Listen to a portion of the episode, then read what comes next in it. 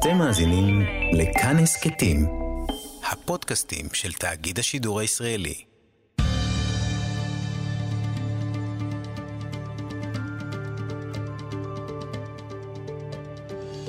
כיוון הרוח עם בני טייטלבוים שלום וברכה. מה בעצם הבעיה של הציבור החרדי עם המושג המאיים שנקרא ליברליזם? מדוע אנחנו רואים לפעמים אה, סטיקרים או שלטים כאלה גדולים, חיים מאושרים, בלי אינטרנט ובלי סרטים? האם באמת אפשר לעמוד מול הצונאמי הגדול של הליברליזם שמציף אותנו מכל עבר, מהפכת המידע, מהפכת האינטרנט? אנחנו רוצים לדבר בנושא הזה, שהוא נושא ככה נשמע קצת גבוה מצח, אבל בסך הכל הוא מעסיק כל אדם באשר הוא, לא רק אדם חרדי כמובן. ולצורך העניין זימנו לאולפן את הרב יהושע פפר, שלום וברכה. שלום בני, תודה רבה. תודה רבה שבאת לאולפנינו, רב קהילה בשכונת רמות, מייסד ועורך ראשי של צריך עיון, וראש המחלקה החרדית בקרן תקווה. מה הבעיה בעצם עם אה, ליברליזם? אדם חרדי, אדם תורה, נטוע עמוק, אה, השורשים עמוקים, קצת רוח? קצת רוח בהחלט, השאלה היא באיזה כיוון הרוח נושבת. תשמע, הליברליזם, אפשר uh, לתקוף את הסוגיה הזאת מהרבה כיוונים, אבל אני אציג כיוון אחד, בואו נראה מה יהיה בהמשך. החברה החרדית היא חברה קדם-ליברלית. באיזה מובן? במובן הזה שהיחידה הפוליטית הבסיסית של החברה החרדית היא לא האינדיבידואל, אלא הקהילה. המשפחה חשבתי. קודם כל, הקהילה שהיא מורכבת ממשפחות. אבל בכל אופן, ואתה צודק, אפשר בהחלט לדבר על היחידה של המשפחה, אבל גם הקהילה. עכשיו, הקהילה, יש לה לפעמים אג'נדה, צרכים, אה, ערכים, שונים מאשר האינדיבידואל. עכשיו, הרוח הליברלית, היא אומרת כמה וכמה דברים, אבל בראש ובראשונה, היא מדברת על אוטונומיה. היא מדברת על מימוש עצמי. היא מדברת על תהיה אותנטי, תהיה אתה, כמה שיותר. תביא את עצמך לשולחן. ואילו החברה החרדית אומרת, רק רגע, אנחנו רוצים, אומנם אולי תביא את עצמך, זה יפה, אבל בתוך שער ישראל, ובעיקר בתוך החברה החרדית והשיקולים שאנחנו מצפים מהאנשים לשקול, הם בראש ובראשונה שיקולים חברתיים, שיקולים קהילתיים. אנחנו מסתכלים על טובת החברה לפני טובת האינדיבידואל. ואולי לא בכדי, למרות שהחיבור הוא לא מובן מאליו, אבל לא בכדי חיברת בין האינטרנט לבין הליברליזם. כי האינטרנט גם מביא אותנו, כל אחד בחדר שלו, בבית שלו, עם הדעות שלו, עם ההחלטות שלו, עם המידע שלו. זה כבר עידן שעובר מהעידן הקהילתי הציבורי לעידן הרבה יותר אינדיבידואלי. גם אם אתה לא רוצה, אם יש לך אינטרנט, אתה שם. אגב, בעבר, המלחמה נגד הטלוויזיה, הציבור החרדי ידע לנצח, ונגד האינטרנט הרבה יותר בקושי. אתה יודע לא? למה? כן, מה, מה, מה, מה הפשר הניצחון בטלוויזיה, אבל כרגע זה נראה כהפסד מול האינטרנט? אז, uh, אז שתי תשובות בדבר. תשובה אחת, כי אינטרנט זה לא בידור. אינטרנט זה החיים עצמם. זה כלי. אתה רוצה תור בקופת חולים, אתה משתמש באינטרנט. אתה רוצה תוכנת ניווט לרכב. אתה רוצה להגיע לדואר. אתה רוצה להפקיד רוצ... צ'ק? להפקיד כן. צ'ק. אתה רוצה לעשות פעולה במשרד החינוך, לא משנה, לקבוע גן ילדים. הכל באינטרנט. זה כלי שהופך להיות חיוני, אי אפשר בלעדיו. זה מצד אחד. אתה יודע מה יש גם צד שני. אתה בטח זוכר, ממרום גילך, תודה. ש... סליחה, שכדי שיהיה לנו מכשיר טלוויזיה בבית, אז היינו צריכים משהו על הגג. אנטנה... אנטנה, נכון. עכשיו, מי שיש לו אנטנה על הגג, הוא לא מקבל עלייה בית הכנסת. הילדים שלו לא מתקבלים למוסדות הלימוד. זה קל מאוד לנצח במלחמה אפקטיבית נגד הטלוויזיה, כי צריכים אנטנות. ואילו האינטרנט הוא לא כזה. יש לך ראוטר בבית, באיזה ארון בגדים, יש לך מחשב נייד באיזה חדר שינה, ואתה מחובר לעולם כולו. יש לך סלולרי כמובן קטן, הוא מסוכן. מה שאתה רוצה. ולכן פה אין באמת אפשרות לנצח בנוקאוט. צריך חינוך, צריך פילטרים, צריך לבוא עם כלים יותר, אה, יותר רכים, עם יותר ניואנסים, וזה סיפור לא פשוט. האינטרנט, שהוא מהפכת מידע, אני חושב, אה, מעל הכל, הוא גם אתגר ל... לחומות החרדיות. כלומר, פעם חשבת שילד נמצא בבית, אז הוא מוגן. הוא בבית, אני שומר עליו. היום הוא בבית.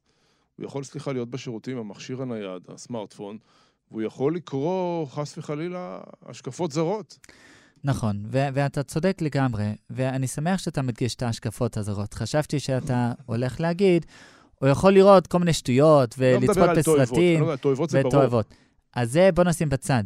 זאת בעיה וצריכים לטפל בה. נניח שהאינטרנט שלו מסונן, אוקיי? הוא לא רואה. תועבות, הוא רק יכול לקרוא חס וחלילה את אתר צריך עיון.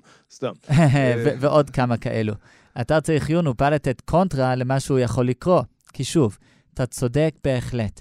אדם כזה, שהוא חשוף במידה כזאת או אחרת, ואגב, זה אפילו לא באינטרנט, זה גם באוויר שאנחנו נושמים, זה גם באוטובוס, ברדיו שאנחנו שומעים, זה גם בדברים שאנחנו לומדים. גם אדם שלומד, נגיד, בקורס אקדמי, במקום הכי חרדי שיש, שמציע קורס כזה, זה יהיה שם.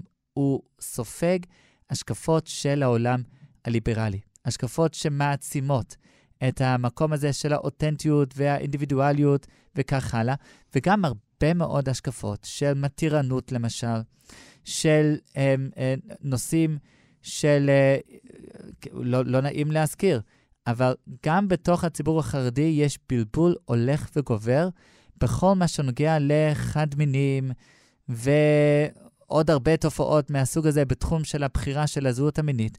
וכיצד אנחנו מתייחסים לזה. בעבר, פשוט מאוד, מתעלמים. הכי קל להתעלם. אבל כאשר הדברים האלה חודרים אליך מהדלת האחורית ועוד מעט מהדלת הקדמית, אז כבר אי אפשר להתעלם. אין ברירה, אלא צריך עיון. אין ברירה אלא לתת איזשהו קונטרה פנימי שיכול לחנך לכיצד התורה מתייחסת לדברים האלה וכיצד אנחנו יכולים לנסח לעצמנו בניסוח שיודע להתכתב עם מה שחודר אלינו מבחוץ. בוא נלך מאה שנה אחורה, אה, נעלה דמותה של שרה שנירר, שהקימה את אה, בית יעקב כמובן, שזה היה כמובן מהפכה אדירה. מה פתאום הבנות אה, צריכות לרכוש ידע מסודר? אה, וזה כמובן קיבל הכשר של כל קיצוני הקיצונים בחברה החרדית. בדיעבד. בדי... אה, כן, אה, יהיו לו מתנגדים אז. בוודאי. כאילו, מהפכה כזאת, אתה לא יכול uh, בלי מתנגדים. אבל uh, בדיעבד קיבל הכשר של רוב רובם של גדולי ישראל, ולא כולם. יש עד היום כאלה שבית יעקב זה טרייף, כי מה, לומדים שם uh, חומש. אבל טוב. בכל אופן, התקבל. התקבל. לא, אז אני מנסה להבין איך אתה היום, אתה יכול לנווט את הספינה ככה, להקים את בית יעקב, לא במובן של להקים מסגרות לבנות, אלא איך אתה, עם המציאות העכשווית, מנווט את המחשוב החרדית למקום שהוא משאיר אותה על המסילה. אז קודם כל, תשמע, זאת שאלה מצוינת, ובואו ניקח את בית יעקב. כאשר אנחנו עושים משהו חדש, אז קשה לנבא מראש לאן זה יגיע ומה תהיינה ההשלכות. זה מה שנקרא דוקטרינה של unintended consequences, השלכות שבלתי ניתנות לצפייה מראש. אתה לא יכול לצפות מראש, Mm. אבל אתה נמצא במקום, בואו ניקח מול עינינו את דמותה של שרה, שרה שנירר, היא נמצאת מול מציאות עגומה, מציאות בעייתית מאוד של בנות ישראל שאין להן כלום. החינוך הביתי כבר לא עובד, כי הן לא מעוניינות לקבל את החינוך מהמטבח. מהצד השני, אין בתי לימוד לבנות, חוץ מגימנזיות של גויים או של חילונים, ולכן אין להן מאיפה להתקדם ביהדות שלהם, באמונה שלהם, ביראת השם, בעבודת השם, אין. לבנים, היא מתארת שם, הכל טוב, הם הולכים עם הרבה בראש השונה וביום כיפור. מה עושים הבנות? מסתובבות בחוץ, בחוסר מעש, אין להם מה לעשות. אז אין מנוס, אלא ליצור איזשהו מענה לסיטואציה הזאת, ולנסות לתחם את המענה הזה בגבולות שנראים לנו נכונים. עכשיו, זה לא פשוט, כי שאלת הגבול היא תמיד תהיה שם, וגם לנו בצריך עיון. ברור לנו שצריכים מענה, כי הערכים מגיעים אלינו מבחוץ, כמו צונאמי. ואם אנחנו לא נפתח לעצמנו שיח מקביל מבפנים, אז לך תדע לאן זה יוביל, כמו שהעיתונות החרדית. עיתונות החרדית בהתחלה לא היה קל ליצור עיתונות חרדית. מה זה גויש, וזה ביטול טוירו וביטול זמן, ואיזה מין דברים אלה מתעסקים בשטויות. רכילס. ממש רכילות, ממש. אבל הבינו, ואז היה באמת גדול ישראל, האמרי אמת מגור ועוד, הבינו שאין מנוס, כי כולם צורכים את העיתונות מבחוץ. אז מה נעשה? צריכים מענה פנימי. צריך עיון עושה אותו דבר במובן, במישור ההגותי. מצד שני, אתה צודק. מהם הגבולות? לאן זה יכול להוביל? האם כל דעה הופכת להיות לגיטימית? מה, מה אנחנו יכולים? אז אני מסכים איתך, שאלת הגבולות היא לא פתירה והוא לא פתורה, אבל המענה, כמו אצל שרה שנירה, הוא חיוני. בואו נדבר על אה, נושאים אה, מאוד מעשיים, כמו מעמד האישה. כן. אה, נושא שהוא בליבת החילוניות, בליבת הליברליזם, שוויון בין המינים, הזדמנות שווה. אנחנו לא, בוא נגיד ככה, חכמי ברקלי גם חושבים שאנחנו בעצם זהים והכל עניין של בחירה, אבל בואו נניח לדעות הקיצוניות הללו. אבל בסוף, בחירה שווה לגבר ואישה, איסור הפרדה, איך, כן. איך, איך אתה מתמודד? כן, שוב פעם, אתה שואלות את כל הש... שואל את כל השאלות הנכונות. תשמע. אני שואל את עצמי לפעמים.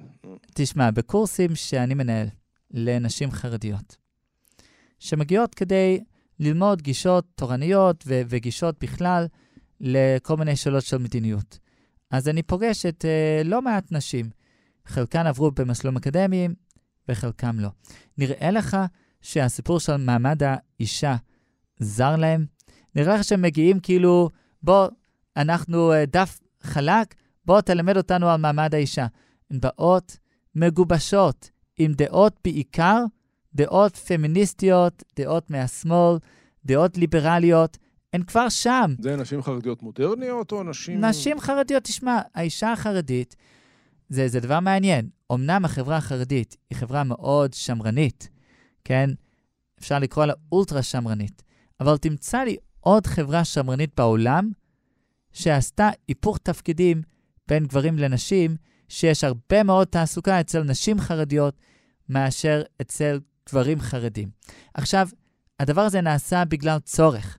הוא נעשה בגלל שהיה צורך להעמיד את עולם התורה ובגלל בעיות של צבא וכך הלאה. היו כל מיני סיבות, לא ניכנס להם. אבל כמו שאמרתי, לצעדים יש השלכות. לא כל השלכה אפשר לצפות מראש. ובמקרה הזה, מצד אחד, אנחנו מעצימים מאוד את הנשים החרדיות. אם בעבר הן היו מורות בבית יעקב, היום מדובר בהייטקיסטיות ועורכות דין ורואות חשבון ואדריכלות וכך הלאה. כלומר, בכל הסקאלה הרחבה של מקצועות שניתן להעלות על הדמיון. ומצד שני, בתוך העולם הדתי, בתוך העולם של המנהיגות, בתוך הכנסת וכך הלאה, אנחנו עדיין מבקשים מהאנשים שלנו לקחת מושב אחורי. וזה מתח עצום, וזה גורם להרבה מאוד נשים לחשוב ולחשוב מחדש איפה אנחנו נמצאים מול הסוגיה הזאת, מול הערכים האלו של מצד אחד העצמה, ולומדים וקוראים, והדברים נספגים פנימה, ומה המענה שלנו? מה אנחנו חושבים ממקום תורני? מה חושבים על לימוד גמרא לנשים? או, רציתי לשאול באמת, כי בציבור הדתי זה מאוד נפוץ. בציבור החרדי, אני לא מכיר לפחות, בית מדרש לנשים שילמדו בו בבא קמא. אז יש ויש. יש ויש.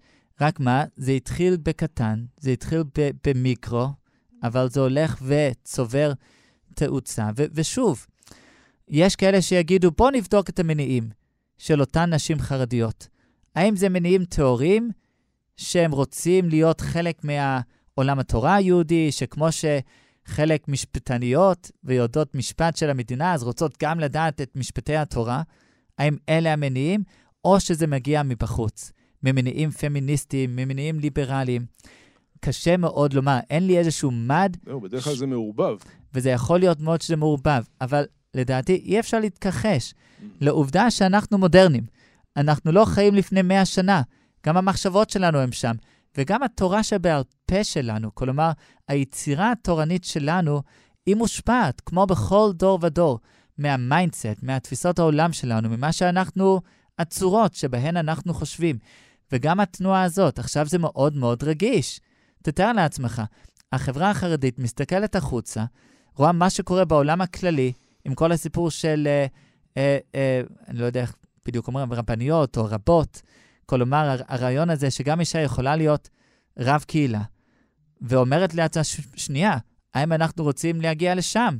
זה אחד מהרבנים המובהקים שלי, אומר, תשמע, מצד אחד אני יכול להזדהות עם המניעים, עם האתגרים, עם הקשיים, אבל מצד שני, אני לא מוכן ללכת כברת דרך, כי תראה לאן זה יכול להגיע. לאן אז... זה יכול להגיע? דבורה הנביאה לא שפטה אה, ברוריה, אשת רבי מאיר. ברוריה אה, זה חולדה סיפור... הנביאה אה, לא הייתה- ברוריה סיפור מורכב, כמו שאתה יודע. מרים הנביאה שתפסה תוף ואמרה לאנשים בואו נרוקד. כלומר, זה לא, לאורך ההיסטוריה היהודית, נשים אה, היו בתפקידי היו, בהחלט, היו תפקידי מנהיגות, ואפשר, ואולי ראוי.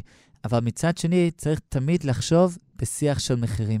כן, מה אבל- המחירים שאנחנו נשלם על זה? ואם אנחנו מסתכלים על החברה, ה- נגיד המודרן אורתודוקס או דתית-לאומית, הצ... האגפים, האגפים הליברליים של אותה חברה, אז החברה החרדית מסתכלת ואומרת, שנייה, עוד מעט חוצים את הקו, כאילו, לאן, לאן זה יכול להגיע? והשאלה היא כיצד אנחנו כן מצליחים להכיל את המגמות הללו, אבל בצורה שמתאימה לאורח חיים ולאתוס החרדי, וזו שאלה בכלל לא פשוטה. הרב יהושע פפר, אתה מדבר על אה, מחירים. והשאלה, האם אתה לא תשלם מחיר הפוך? כלומר, אתה אומר לאישה חרדית, את יכולה לרכוש מקצוע, לעשות תואר ראשון במשפטים, ותואר שני, ולהיות שופטת, יש כבר שופטת עורכת דין, ולהיות ראש לשכת נשיא המדינה, ולהיות רואת חשבון אדריכלית. אבל בבית הכנסת את יכולה לשבת מאחורי הווילון ולזרוק סוכריות במקרה הטוב על הבר מצווה בוכר. כלומר, אתה יכול לשלם מחיר מאוד כבד, מחיר חרדי מאוד כבד. נכון. אז בני, כמה שאני מסכים איתך. נו, מדברים על המדרון החלקלק, זה לשני הכיוונים. ואני תמיד אומר, לכל מדרון יש שני חלקים. יש החלק הקדמי והאחורי, או לאיזה צד מסתכלים, ושניהם מדרונים. ולכן, אני לא רואה שום הצדקה שאישה חרדית לא תהיה חברת כנסת, למשל. או-אה. מדוע שלא תהיה? אין שום הצדקה לכך. אם היא יכולה לקיים כל תפקיד, אז לבוא ולומר, לא, אנחנו רוצים להגן על ה... כי כל נשים כבודה שלנו- מלך פנימה, כן? ת- תראו, אי אפשר ביד אחת לשלוח את הנשים לעבודה בכל מקצוע אפשרי, וביד השנייה להגביל אותן מלהיות חברות כנסת. זה, זה לא עובד, אלא מה? תהיינה פה רגישויות, כן? איך אישה חברת כנסת ניגשת לגדולי הדור ולגדולי החסידות? לא יודע. בסדר, נפתור את זה. ידענו לפתור בעיות גדולות יותר. לדעתי, אין הצדקה לכך.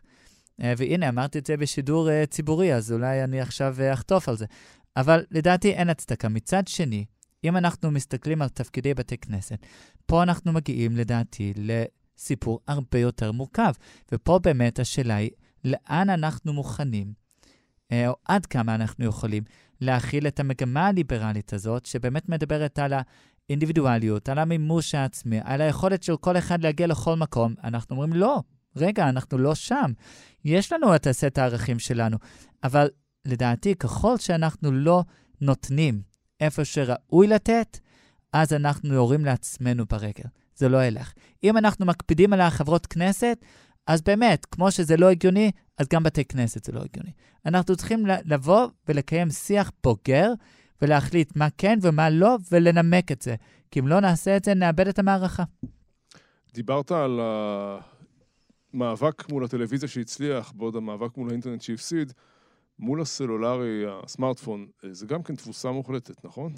מה, מה הכוונה? תפוסה מוחלטת. אני הייתי אומר שזה סיפור מורכב, הסמארטפונים. מצד אחד, אמ, החברה החרדית כן מצליחה, ואני חושב שזה מעורר השראה, ואני מאוד גאה בכך, אה, גם במשפחתי, שלילדים אין סמארטפונים. זה קודם כל. לילדים בני 12, 14, 18, כן, גם 18, אין סמארטפונים. כלומר, אני לא אומר שאין... טלפון שאפשר לעשות שיחות, זה יש. שיחות יש. פעם לימדתי בתיכון חילוני, פה בירושלים, והסברתי להם שיש לילדים טלפונים, אבל אין שם חיבור לאינטרנט, אין צ'אטים, אין כלום. אז תלמידה אחת הרימה את היד ושאלה בכנות, אז מה עושים עם זה? אני אומר, בכנות, כך היא שאלה. אה, כל כך אה, אה, נבהלתי, כאילו, עד, עד לכאן הגענו, מה, מה עושים עם טלפון אם אין לזה אינטרנט? אבל כן, יש להם טלפון אה, טיפש מהדור הקודם, וזה מאוד יפה שיש. אצל מבוגרים, אז נכון. זה כבר נהיה אה, אה, חזון די נפרץ, כלומר, יש הרבה מאוד שהולכים עם שני טלפונים, שלדעתי זה כמובן מחנך למקום לא בריא. אה, אבל, אבל מצד שני, מה זה כן בא לעשות, אם נלמד על, על הנוהג הזה זכות, זה בא איכשהו ליצור פרהסיה שהטלפונים החכמים, הסמארטפונים, עדיין לא הפכו להיות ה- הבון-טון, עדיין לא הפכו להיות המודה המקובל וכך הלאה. ואולי זה מחזיק מעמד עדיין, אבל אני לא חושב שהדבר הזה יוכל להמשיך, כי בתכלס, כל אדם שהוא עובד או נמצא במקום שהוא נדרש ל, אה, לחיבור לאינטרנט, לביצוע פעולות, לצ'אטים וכך הלאה, אז אה, יהיה לו טלפון חכם. איפה אתה עומד אה, בדרישה הישראלית החילונית ארוכת השנים אה, ללכת לצבא? אה, להיות חלק מה... מנושאי המסע הכבד, ביטחון ישראל. אז גם בהקשר הזה, אני חושב שהגיע הזמן לקיים בעניין של הצבא שיח בוגר. בעבר התשובה הייתה, אנחנו לא משרתים. מדוע? כי ככה אמרו הרבנים. עד כאן. השיח הזה כבר לא מחזיק מעמד. לא מחזיק מעמד כלפי פנים, כי אנחנו גם כבר לא חושבים ב, ב, ב, בדפוסים כאלו, אבל גם לא כלפי חוץ. מצפים מאיתנו לשיח כנה יותר, ובצדק, ואני חושב שזה טוב. והשיח הכנה הזה צריך להתחיל מנקודה של תביעה מוסרית ברורה. יש לציבור החרדי תביעה מוסרית שאסור להתעלם ממנה. לא הגיוני שאנחנו נתעלם מהאם הלא חרדית שבנה משרת בצבא, והיא דואגת בחגים ובשבתות שבנה לא נמצא איתה ולא יכול להיות איתה, והוא נמצא לעיתים קרובות במצבים של סכנה, בין באימונים וקל וחומר, חלילה במבצעים ובמלחמות. היא מאבדת את שנת הלילה שלה, והאם החרדית ישנה היטב על, על, על, על, על מיטתה, ובניה כשתילי זיתים סביב לשולחנה. ברור שמדובר בתביעה מוסרית, ועלינו להכיר בה. וזאת נקודת המוצא. משם אפשר לדבר ששנייה, בצבא יש גם חיל חינוך, בצבא יש גם אתוס מסוים. הצבא גם הוקם, הוא נוסד, גם בתור כמובן צבא הגנה לישראל, אבל גם בתור כור ההיתוך הישראלי. ואיך אדם חרדי יכול לחשוב על להשתלב בצבא כאשר מדובר באלמנטים שמקשים מאוד, ופה אי אפשר אה, לגמד את זה, באמת מקשים מאוד על האפשרות של שילוב. אגב, אני, אני לא יודע אם זה נכון, אבל לעתים קרובות מדגישים את הסיפור של השילוב על הפן הכלכלי. אבל זה לא רק הפן הכלכלי שחשוב לנו, יש את הפן החברתי. והצבא הוא ודאי חלק מהשאלה האזרחית, שאלה של השיתוף פעולה בין החרדים כן, לבין השאר. אז אתה מקפיץ את, ה, את הרבנים החרדים שאומרים, אנחנו לא, לא רוצים להשתלב, מוכנים לשלם את, ה, את מחיר הביטחון, וש... אמ, אני, אבל... אני, אני מסכים איתך, זה מקפיץ, אבל, אה, אבל זה, זה כנה. כלומר, וגם הסיפור של המדינה עצמה, הנציג הפוליטי של העם היהודי חייב את החרדים בפנים. עוד מעט הם אחוז אה, גבוה מאוד. הסיפור הזה, הצלחתו, תלוי בשיתוף. יגידו שילוב, יגידו שיתוף פעולה, איך שיגידו, אבל צריכים את החרדים בפנים. אבל זה ברור לך שמי ש... כלומר, אומרים, אה, צריך לשמור את ה... להעביר לדור הבא, אבל מי שלא לומד, יש כאלה שמתנגדים גם לאלה שלא לומדים, שלא ילכו לצבא. הוא לא לומד, הוא מתבטל, הוא, הוא לא מוצא את עצמו בבית המדרש, והוא עדיין לא הולך לצבא. נכון, אז בעבר זה מעניין, בעבר זה לא היה. בעבר, בעידן הרב שך, כולם למדו? הוא אמר בצורה מאוד ברורה, מי שלא לומד, עליו להתגייס. ובאמת, הרבה מאוד התגייסו. היום אה, נקבעה הנורמה שאדם חרדי לא מתגייס, נקודה. ולמה? בגלל החששות, בגלל העניין של חילון ושל האופי ושל לא יודע מה. Uh, לדעתי זה מצב מאוד בעייתי. זה גוזר עליו עוני, כי הוא לא יכול אף פעם, uh, uh, בהרבה מקרים, הוא לא יכול לרכוש מקצוע, הוא לא יכול לעבוד במקומות מסוימים, כי הוא לא שירת בצבא, לא? או שאני טועה? אני לא חושב שזה גוזר עליו עוני. האדם החרדי ידע להסתדר. אם הוא צריך להשלים בגרויות, תואר, עבודה, לא יודע, כל אחד יסתדר עם מה שלו, זה לא הנושא שלנו. מה שכואב לי, הוא שאני פוגש חבר'ה חרדים שלא לומדים, ועדיין השירות הצבאי בכלל לא עולה על דעתם. זה נהיה כל כך נושא שלא נמצא בקונסנזוס, נושא טאבו, כאילו מי מדבר בכלל על הצבא? הוא חושב על העתיד שלו. אבל איפה הברית גורל? איפה השיתוף? איפה החשיבה המוסרית? כאילו, מה פתאום שהאחי היהודי בן ה-18, הוא עכשיו חייב לתת שנתיים וחצי, שלוש מהחיים שלו לטובת הצבא, לטובת המדינה, ואני עושה מה בא לי. כאילו, איפה החשיבה הזאת? וזה חבל לי. אני חושב שאנחנו משלמים על זה מחיר מוסרי כבד מאוד. וטוב מאוד היינו עושים אילו היינו מוצאים פתרון, פתרון ממוסד. אני גם, אגב, אמ, מעורב, אני בוועד המנהל של אה, ארגון שנקרא נצח יהודה, שתומך mm. בחיילים חרדים בצה"ל, והם באמת צריכים הרבה תמיכה מהרבה סיבות. וטוב היינו עושים אילו היינו יכולים לחשוב על מסגרת שתוכל לפתור לתת פתרון הולם לכמה שיותר חבר'ה שלא לומדים, ושהסיפור המוסרי הזה יהיה חלק מהשיח שלנו. תראה, נצח יהודה זה, זה רק חבר'ה חרדים. הייתה טענה שזה קצת ישראבלוף, כל העסק הזה. הרבה חבר'ה משולי הציבור החרדי, יודעים שחוזרים בתשובה, נכון. חבר'ה דתיים צודק, לאומיים. אני לא חושב שזה ישראבלוף. אלה באמת העובדות, כולם אגב יודעים אותם. לא מדובר בחבר'ה, בחבר'ה מ- מחבר'ה ופונוביץ', אה, ובצדק, החבר'ה בחבר'ה ופונוביץ', אה, ש- שילמדו, הם, הם, הם לומדים, ויש לנו הסדר של תורתו אומנותו.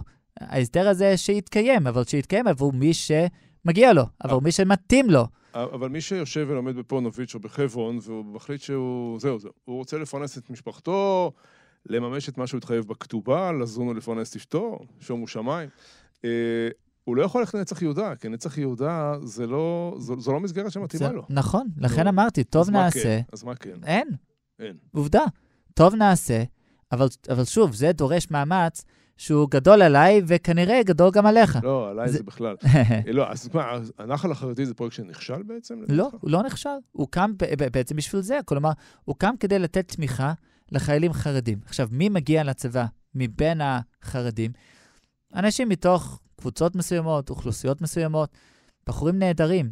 ואגב, יש שם מגוון, זה לא כולם אותו הדבר. יש שם מגוון, יש שם uh, מכל מיני סוגים, אבל כן, מבתים חרדים, ממסגרות חרדיות, והם צריכים הרבה מאוד תמיכה. חלקם, אגב, חיילים בודדים, שהמשפחות לא תומכות ואפילו לא מאפשרות uh, קשר. ולא קל להם, והם עושים אה, עבודה נהדרת ושירות נהדר.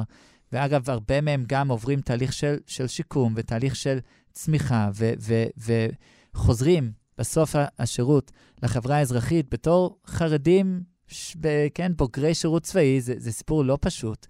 אבל אם אנחנו רוצים לחשוב על זה בצורה יותר גדולה, אז צריכים לחשוב גם על מי האלה שבאים להתגייס, גם על איזה סוג של ליווי אנחנו מאפשרים להם, איזה סוג של שירות. וקודם כל, בעיניי כואב הסיפור המוסרי. כי הסיפור המוסרי זה, זה התורה, מה התורה מצפה מאיתנו? כן, אה, בני גד ובני ראובן, אני לא רוצה לצטט פה את הפסוקים הידועים, אבל אחיכם, אה, כן, תשלים כמו, אתה. כמו שאתה אומר, בדיוק, כן. ואתם תשבו פה. האם זה ייתכן? אנחנו צריכים לחשוב על זה. יש פה תביעה מוסרית, אנחנו יכולים להגיד סיבות מדוע אנחנו לא, ויש סיבות. אבל קודם כל להתחיל מנקודת המוצא שיש פה תביעה מוסרית, ועלינו לחשוב את השיח של מחירים הזה.